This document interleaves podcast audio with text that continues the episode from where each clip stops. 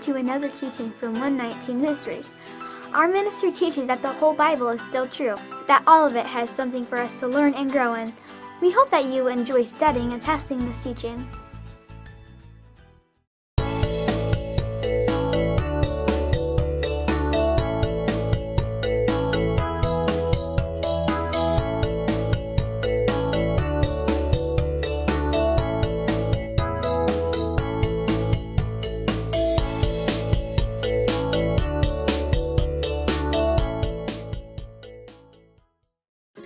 Deuteronomy chapter 5, verse 16.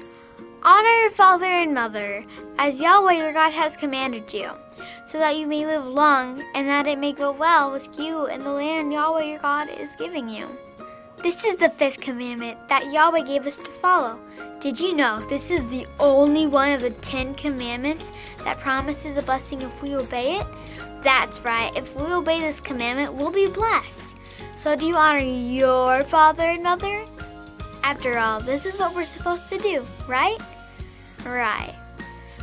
But what does it really mean to honor our father and mother? It means to respect and to really value them, to listen to them and do what they say as they try to obey Yahweh. So, do you ever find that hard to do? I know, right? Of course we do. It can be hard, but it's always worth it. Sometimes they may tell us to clean our room when we really don't want to. Sometimes they may tell us to clean the table or do our homework or even do the dishes. It's not always easy, but it can be if we choose to make it that way. We think what we want is more important than what they are telling us, but we can't forget that they're our parents and they love us very much. And we can't forget that we will be blessed if we actually honor our parents. This is huge. Do you want the blessings of Yahweh in your life? Of course, me too. Crazy question, right? But this is not about just obeying our parents, it's about honoring them. It's about respecting them. It's about showing that love and respect to them every day.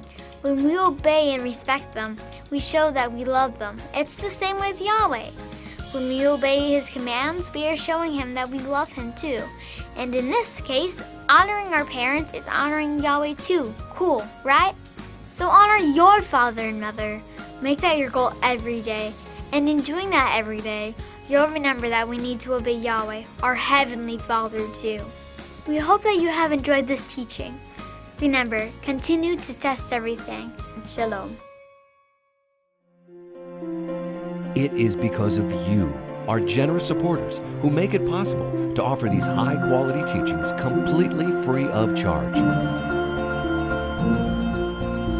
If you feel led to support 119 Ministries so that we can continue this effort, please visit testeverything.net and click on the Support 119 tab. Learn how you can partner with us to take the whole Word of God to the nations.